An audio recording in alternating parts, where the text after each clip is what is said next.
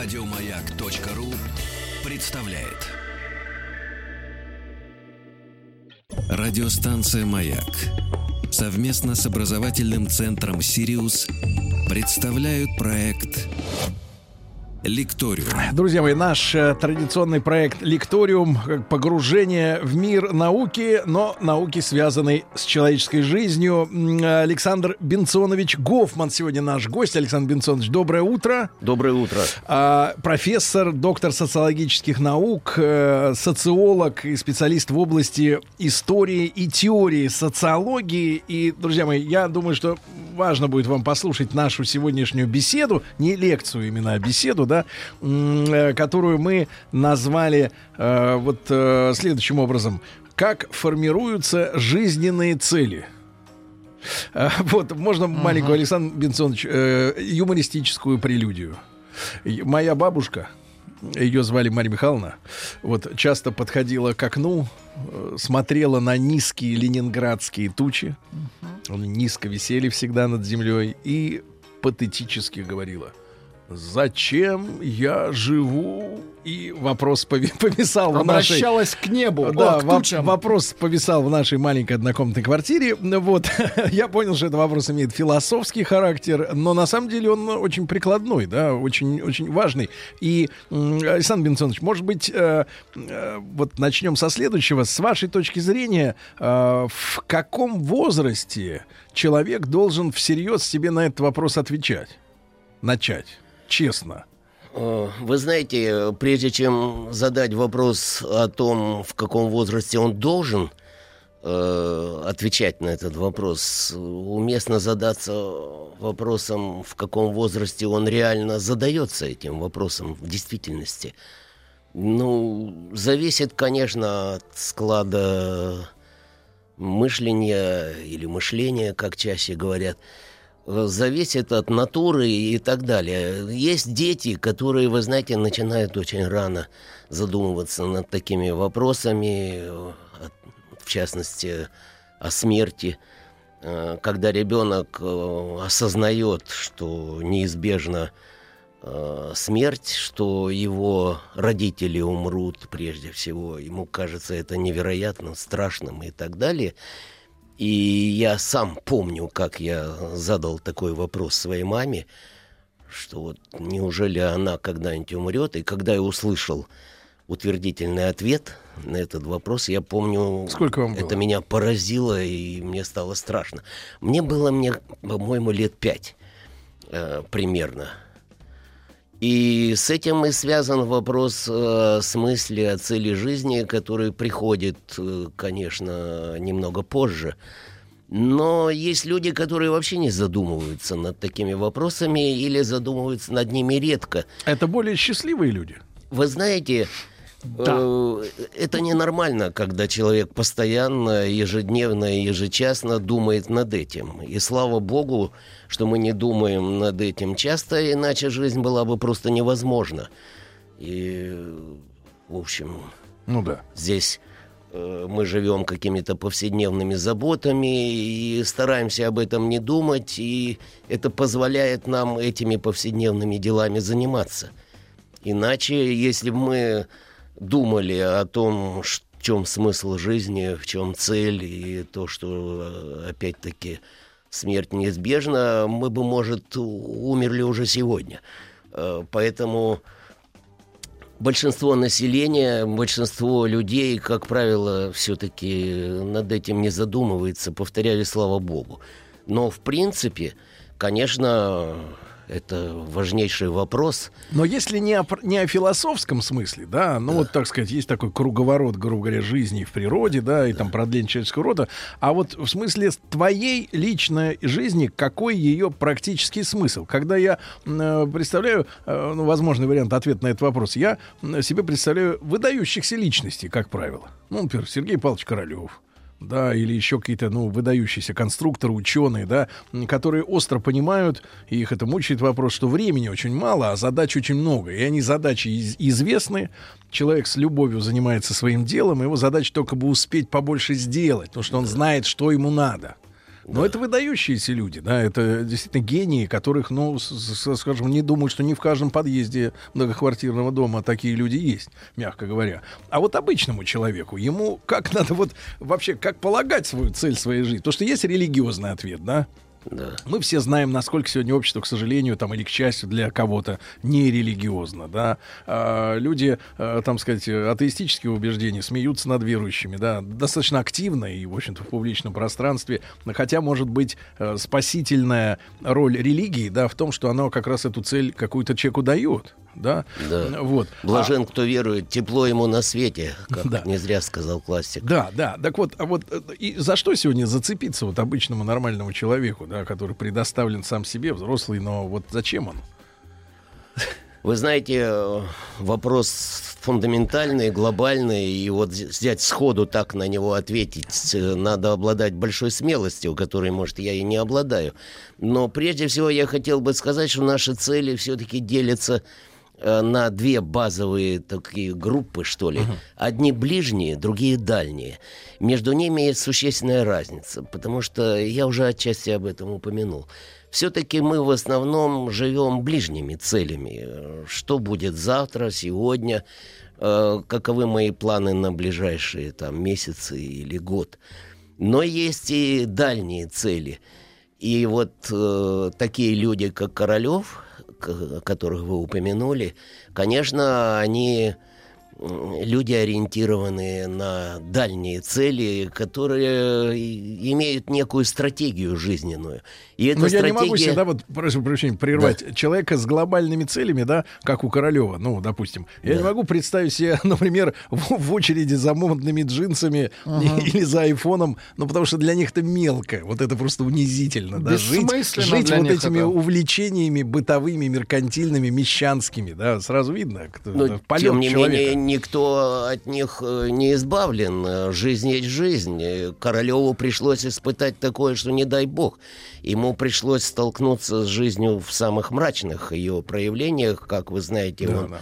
был э, в лагере, ему пришлось, э, в общем, испытать многое, и это похлеще, чем стояние в очередях. Поэтому даже те, кто ориентирован на некие далекие цели, они неизбежно сталкиваются с суровой повседневностью или скучной повседневностью и тому подобное. Но в целом, конечно, мне кажется, что люди выдающиеся, они ориентированы, безусловно, на далекие цели. И эти цели могут выступать в самых разных формах. Иногда в форме некой жизненной стратегии, где каждый день Э, каждый месяц он ориентирован на это далекое будущее, вопреки всем повседневным заботам и прочему. Э, иногда это может выступать в форме мечты.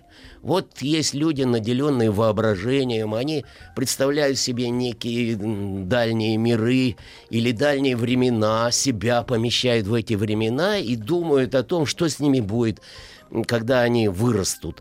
И вот эти э, мечты, воображение играет очень важную роль. Поэтому, если говорить опять-таки о таких людях, как Королев, который, несомненно, был человеком практического склада, иначе бы вся та огромная машина, которую ему приходилось э, заставлять двигаться, она бы не, не двигалась.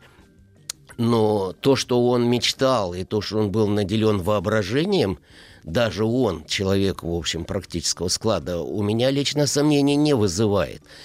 Ну и вообще, конечно, человек в той мере человек, какой он способен ставить перед собой дальние цели, думать о них, а в связи с этим задумываться и о смысле жизни, и о таких вот каких-то кардинальных вопросах, о которых э, вы упомянули. Религия в этой связи играет, конечно, очень важную роль, потому что она э, выполняет такую функцию придания смысла нашей жизни. Одна из ее функций такова. Другое дело, вот вы упомянули атеистов, а я хочу добавить к этому и тех людей, которые формально считаются религиозными, а реально они таковыми не являются. То есть для них религия это не некий опыт такого переживания, общения с возвышенным, с какими-то э, высшими ценностями и тому подобное, а некое ритуальное действие, которое должно иногда э, вообще ничего не значит, а иногда даже иногда может заместить э, некое аморальное поведение. Классическая фраза гоголевского городничего, я часто ее вспоминаю, ну и что, что я взятки беру, зато я в вере тверд. Вот эта фраза, она э, на все времена.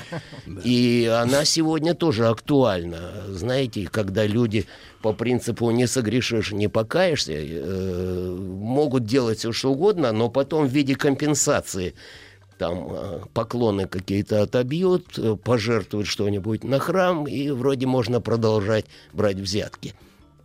Вот это очень опасная, вообще говоря, вещь. Э, потому что здесь речь идет, э, как вы понимаете, не об убеждениях, даже атеистических, потому что атеистические тоже могут быть убеждениями, и они могут э, быть вполне позитивными, кстати, в социальном отношении, потому что известно, что религиозность далеко не всегда влияет на э, поведение. Оно может быть и преступным, и противоправным, и при этом человек может э, искренне считать себя религиозным и, может быть, даже в каком-то смысле быть таковым. Угу. Да, Александр Бенционович Гофман сегодня с нами, профессор, доктор социологических наук, специалист в области истории и теории социологии. А вот мы говорим о формировании жизненных целей. Вообще, у нас вот еще одна такая мысль распространена в обществе. Ее, как бы так сказать, усиленно э, значит, э, пропагандируют э, значит, в той же социальной среде, социальных сетях. Типа, например, все зависит от семьи человека полностью формирует семья.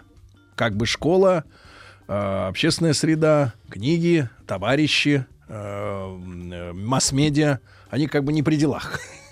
Вот если семья хорошая, так и человек будет сто процентов хороший, а если семья дрянь, то перспектив у такого человека вообще нет, он только будет на дне копошиться, как жук навозный. Вот ваша точка зрения, вот сегодня с социальной точки зрения, вот э, семья, действительно, на, насколько она реально ответственна за формирование и человека, и его жизненных целей тоже?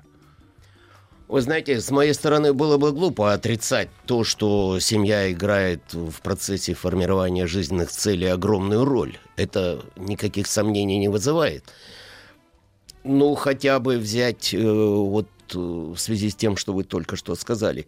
Ведь влияние средств массовой информации и всякого рода вот таких больших или макрофакторов, оно э, проходит как через такое э, звено посредствующее, через всякого рода малые группы, те, что принято в социологии называть первичные группы. И через них осуществляется влияние и сетей, и масс-медиа, и всего, чего хотите – Существует старая теория, которая называется теория двухступенчатого распространения информации. Uh-huh. И согласно этой теории информация от коммуникатора, то есть от тех же газет, э, сетей и тому подобное, сначала попадает э, в малые эти группы, в первичные группы и к лидерам мнения в, таки, угу. в этой связи. Кто авторитетом является? Да, да, это первая ступень. А вторая ступень, она уже попадает к реципиенту, к получателю этой информации. И через вот это э, промежуточное звено влияние и осуществляется. Вот семья одно из таких звеньев, причем базовое, это же несомненно. Многие вещи, они закладываются в детстве, и мы часто даже не задумываемся, что это в нас сидит, когда мы даже этого не осознаем речь не идет ни о каких генах, я подчеркиваю, а о том, что было впитано в ранние годы жизни. Ранние это какие? Ну, начиная с нуля, и э, вы знаете известное выражение Фрейда «ребенок – отец взрослого человека». И это э, во многом так и есть. И многие наши черты, мы это не осознаем, но они сидят в нас потому, что это когда-то до пяти лет, вот вы знаете известное произведение «От двух до пяти», э, они были когда-то нам внушены в раннем детстве. То есть они стали частью нашей программы да. какой-то? Да, они были впитаны, и я повторяю, опыт детства, он же никуда не девается, он всегда остается с нами, даже тогда, когда мы это не осознаем. Это то самое подсознательное сформированное. Да, да, да. э, подсознательное, бессознательное и сознательное. Во всех этих, на всех этих уровнях, во всех этих э, элементах структуры нашей личности это все присутствует. Но с другой стороны, семья, да, она играет важную роль, и отрицать это невозможно.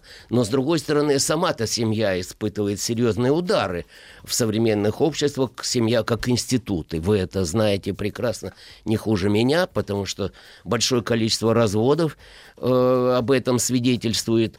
И плюс к тому, семья это часто место далеко не идиллическое и не гармоническое, потому что дети в неблагополучных семьях наблюдают э, много чего, и всякого рода конфликты, и психологические напряжения, так что распад семьи нередко бывает просто благом, я имею в виду конкретную, конкретные семьи. Поэтому конечно, семья испытывает, повторяю, сегодня серьезные трудности, проблемы и тому подобное. И а, а раз так, то сказать заведомо, что семья это прекрасная среда для формирования личности, ну, здесь это можно сказать э, с большой осторожностью. Тем более, что ребенок не может выбрать эту среду. Да, ребенок, да. человек может выбрать э, курсы личностного да, роста. Это не предмет его выбора. Но, с другой стороны, вот были, было немало теорий, которые предсказывали, э, что семьи вообще не будет, как института. Угу. Такие были теории в 20-е годы. А были... чем хотели заменить? А считали, что, во-первых, ее функции э, сузятся, ограничится только тем, что в ней будут осуществляться да, репродукция, сексуальные связи и тому подобное. А воспитывать будет коллектив? А воспитывать будет коллектив, э, да, какие-то специальные институты, но вне семейные, будь угу. то детский сад или что-то еще. И более того, были такие смелые люди, которые точно говорили, что к 1977 году 1977 э, году семьи существовать уже не будет. Да ладно. Да, были такие смелые люди. Но эти прогнозы не подтвердились. Семья, безусловно, существует, и можно, перефразируя известное выражение, сказать, что э, семья умерла, да здравствует семья. Она, безусловно, существует и будет существовать, и без нее человечество пока обходиться не могло. Раньше, кстати, в XIX веке социальная наука считалась, что первобытные народы живут без семьи, они считали, что там господствует промискуитет, так называемые просто беспорядочные половые связи, и никаких там семейных устойчивых связей нет. А потом выяснилось, что эти наблюдатели просто ошибались, они не понимали просто, с чем они имеют дело. Там семья тоже была, просто для них, для этих наблюдателей э, существовала только одна модель семьи. Это современная европейская моногамная Судили по семья. себе? Да, по себе. Это вот такое, такая проекция. А там у людей в Африке варианты? Да, да, да. Именно в Африке. И оказалось, что эта семья везде существует, безусловно. Да, мы знаем, насколько устойчивыми бывают э, связи между особями и в животном мире, uh среди птиц там и прочих животных э, устойчивые образуются пары, и семейное образование и тому подобное. Угу. Поэтому а... семья, да, конечно, это фундаментальный институт. И что любопытно, что сегодня, несмотря на большое количество разводов, разводящиеся потом вновь стремятся вступить в брак. Угу. Вот по принципу семьи нет, да здравствует семья. Они все-таки стараются вступить снова в брак. Потом есть мода на детей сегодня, кстати, угу. большая, чем в 60-е годы, когда да. считалось, что Это... одного ребенка достаточно и все. А мода. А второй Именно мода. А? Именно мода. Мода, мода, мода действует во всем. Я специалист по моде, поэтому. А говорю, в специально в социальном плане э, зачем нужен ребенок, вот если это модные, как бы так сказать, приобретения? Ну, сегодня. Да удовлетворяет определенные эмоциональные Амбиции. потребности. Да, люди стремятся иметь детей. Посмотрите, какая борьба нешуточная разворачивается между разводящимися супругами. За, Сколько за сообщений ребенка. в медиа, когда да. не на жизнь, а на смерть Александр борются за этих а детей. мы можем после новостей новостей спорта а, поговорить на такую тему. А, жизненные цели у мужчин и у женщин. В, так сказать, различаются ли они, да? Сегодня, да? Да, в наше время. Можем поговорить. Да, можем. Отлично. Тогда обсудить эту этот, проблему. Этот вопрос, да, и, и про, про, проанализируем сразу после э, новостного выпуска. Радиостанция «Маяк» совместно с образовательным центром «Сириус» представляют проект Лекториум. Друзья мои, сегодня в лекториуме Александр Бенсонович Гофман, э, российский социолог, специалист в области истории и теории социологии, доктор социологических наук и профессор. И вот мы говорим о жизненных целях. Наверное, это одна из тех э, вообще вещей с точки зрения социологии психологии, о чем нужно, честно говоря, в школе-то с ребятами разговаривать и объяснять э, мальчикам и девочкам, да, зачем вся эта вот история, да, все эти косинусы, синусы, тангенсы, валентность э, не, не сами по себе, а вот в планах э, нашей жизни, который не так, не так и длинный бывает обычно. Так вот, Александр Бенсонович, вопрос-то о мужских и женских э, девочковых и мальчиковых жизненных целях. Насколько мы в этом смысле разнимся? Вы знаете, дело в том, что в нашу эпоху, я имею в виду последние полтора столетия примерно, происходят серьезные изменения в этой сфере. Потому что раньше было ясно, какие роли женские, какие мужские. Сегодня с этим не все так просто. И нередко на этой почве возникают разного рода конфликты, проблемы и прочее – э, семейные роли раньше были предписаны женщине, а внесемейные мужчине. Сегодня дело обстоит иначе. И нередко женщины хотят реализовываться во внесемейной сфере ничуть не в меньшей степени, чем мужчины – а, кстати и... говоря, вот отдельный да. вопрос маленький. Они реально хотят или им общественное мнение, формируемое в том числе определенными, ну так, группами, да, скажем так, э, мыслителей, внушается, что ваше дело не только сидеть дома и воспитывать детей, вы должны самореализоваться. Вот а, они подвержены в какой-то этому мере, да, внушается, но и противоположная точка зрения, она тоже внушается. Угу. Все, что с нами происходит, в каком-то смысле нам внушается. Либо традиции, либо моды, либо какими-то еще влияниями. Угу. Поэтому, конечно, нам нравится думать о себе, что все, что происходит в недрах нашей уникальной личности, это мы сами. Все. Нет, если да, вот если, Но если в советское, социолог, да, да, если в советское время человек говорил, э, значит, э, человек это хозяин природы то сейчас редкий может сказать человек, что он хозяин самому себе, получается, да? Да, да. Ну, говорить можно было что угодно э, человек.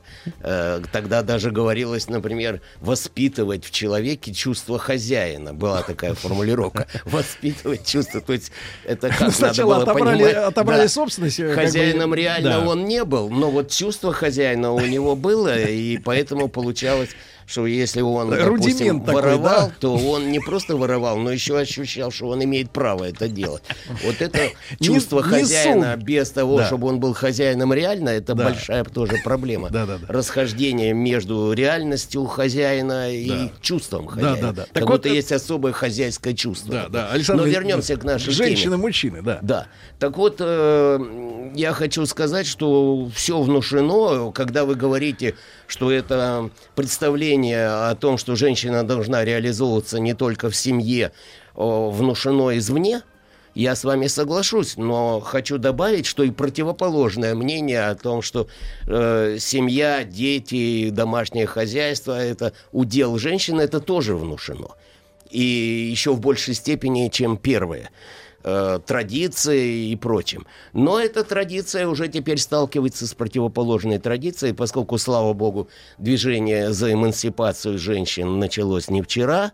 Сегодня феминизм тоже э, мощное движение. Я не беру сейчас всякого рода Э, извращения. Mm. Во всяких социальных движениях есть отклонения, есть mm. своя патология. Да. Но, в принципе, феминизм — это реальность. Нравится это кому-то или не нравится, это факт. И вот э, в этой связи, э, когда у нас говорят о том, что э, необходимо культивировать традиционные ценности, в том числе и семейные. Это, безусловно, правильно и хорошо. Вопрос только в том, что надо уточнять, о чем идет речь. Если, например, такая традиционная ценность, которая выражена в формуле «бьет, значит, любит», это традиционная ценность? Да, традиционная. Надо ее культивировать? Большой вопрос. Некоторые законодатели, видимо, так и понимают э, вот эту э, максиму, что надо вернуть вот это... Традиция — это хорошо. Ну, домашнее насилие, ничего страшного. Ну, ударил там пару раз. Э, любопытно, что, видимо, вот эта формула «бьет, значит, любит», она дошла до Монтескье. Такой был французский мыслитель, который писал о разных народах. Угу. Естественно, он никогда в России не был. Да. Э, и он видимо, познакомился с этой вот поговоркой. Угу. И вот он в своем сочинении пишет, что в России э, женщины просто обожают, когда их бьют. И, как отбивные. И когда муж ее не бьет, она жалуется и говорит, ты что ж, значит, меня не Перестал любишь? бить ты, да, перестал бить и э, протестует против того, что их не бьют. Вы же понимаете, что на самом деле это э, совершенно сказочная какая-то фантастическая э, реаль, э, да. реальность. Она дошла до Монтеске в искаженном виде, но что любопытно, мне кажется, что некоторые законодатели, не читая Монтеске, как-то с ним совпали и тоже думают, что наши женщины просто тоскуют по э, Сильные руки по кулаку. Да. Но если вернуться к вашему вопросу, то э, здесь э, все-таки да, в современных обществах происходит сближение между э, ролями мужскими и женскими. А Они цели? в истории не всегда были такими. Да. Я студентам всегда привожу пример, который э, приводит известная, приводила известный антрополог Маргарет Митц, что среди племен Новой Гвинеи считается, что заботливость, нежность – это мужская черта, а агрессивность и всякого рода угу так склонность к физическому насилию, это черта женская. Поэтому в истории здесь тоже не все так однозначно, и мужским и женским ролям мы тоже учимся, нас воспитывают определенным образом. А как вы, кстати, вот маленькое Что такое настоящий а мужчина, как вы, настоящая Как женщина? вы относитесь к тому, что в евро- европейских странах, типа Швеция там и прочь продвинутых, отказались от того, чтобы э, детям давать игрушки сообразно их полу угу. и право выбирать себе пол, несмотря на то, что вырос выросла у него пипирка или нет, он, значит, может выбрать свободно. К школе он должен определиться. А сейчас вот он как бы и не мальчик, и не девочка. Пусть он, он свободен полностью вот в выборе да, своих гендерных э, пред, предпочтений. Вот. Да, вы знаете, во-первых, в самих игрушках могут, различия гендерные да. могут быть не так велики. Ведь, в принципе, можно детям вообще не давать играть с автоматом или Куклой. пушечкой. А у них все эти игрушки могут быть близки между собой в гендерном отношении, и выбор будет не таким радикальным. Выбор будет сути. в цвете. Ну, в цвете, а что? Я вот своей внучке говорю, что принято считать, ну, ей 10 лет, что розовый это цвет э, девочек, да. а голубой это цвет мальчиков. Она а. начинает мне возражать, у нее голубая курточка. Она говорит, да нет, С я какого? считаю, что э, это все не имеет значения, и вообще мне нравится голубая курточка. Вот в этом смысле черно-белое кино честнее, да, было вот? Там не, не ну, давили. Кино, так. ну сейчас же есть такие изысканные кинорежиссеры, которые работают именно в этом да, жанре, да. Не, не цветного кино. Александр Но, Бенцович, да. Э, я смотрю, у нас с вами много пластов образовалось для, для разговора, вы к нам обязательно должны прийти снова.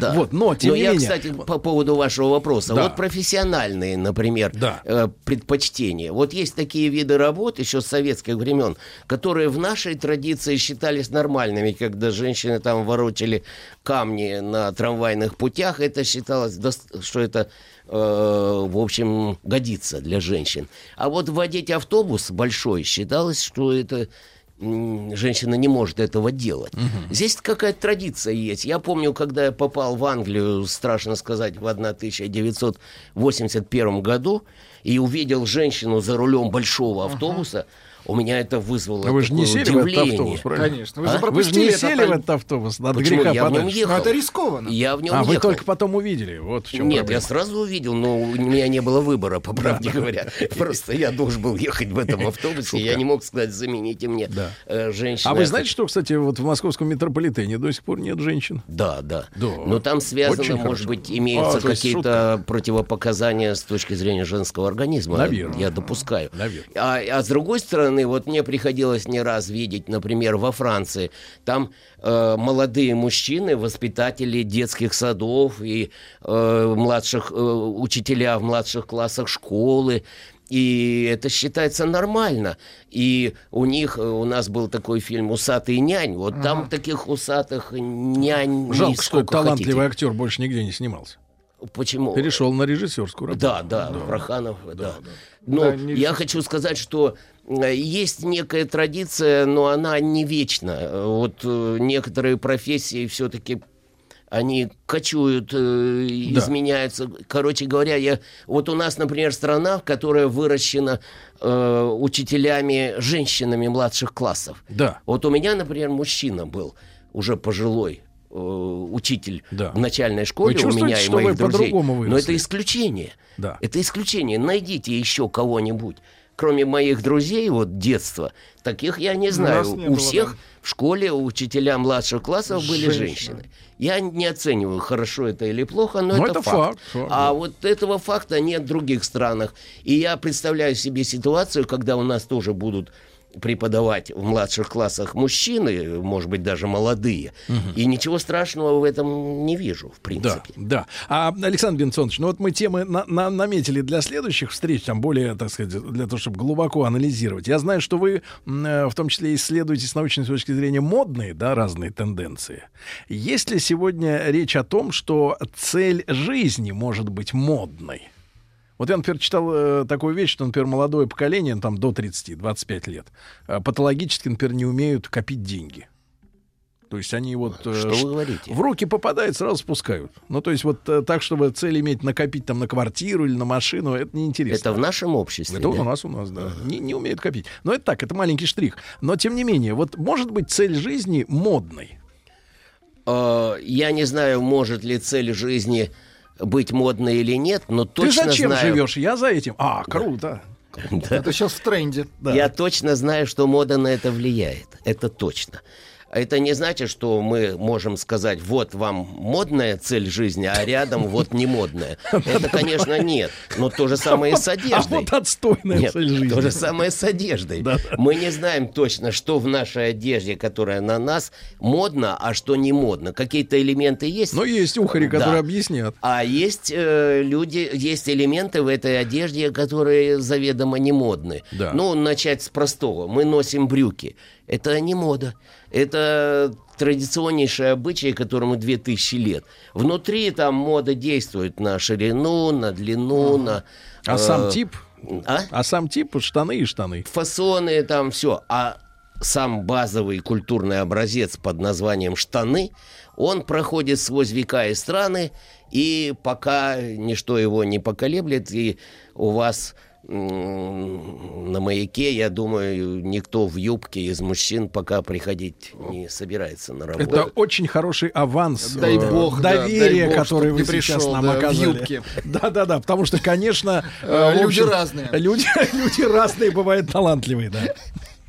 Да. Вот, да. Поэтому А- а- влияет. Мода влияет, во-первых, на все. Отвечая на ваш вопрос. Да, А нет такого явления, на которое бы она не оказывала влияния. И если такое вы найдете, то это не значит, что завтра она не окажет влияние на этот феномен.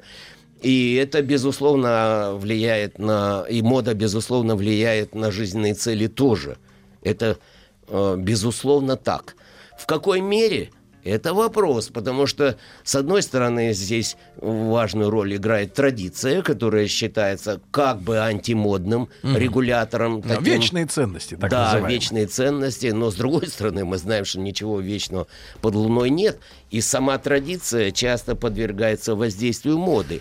Тем более, что мы живем в таком мире, где много разных традиций, и мы вынуждены их выбирать, нравится нам это или нет, но мы с вами живем в мире выбираемых традиций. Мы выбираем не только свое будущее, настоящее, но и прошлое тоже выбираем. Пора бы уж и традиции начать выбирать для себя людей. А так и наоборот. происходит. Именно так и происходит. Люди выбирают традиции. Это раньше человек в узком племени там рос, и автоматически у него выбора не было. Вот что ему передали предки, то и будет. Копье. А сейчас мы живем в открытом мире. Нравится это кому-то или не нравится.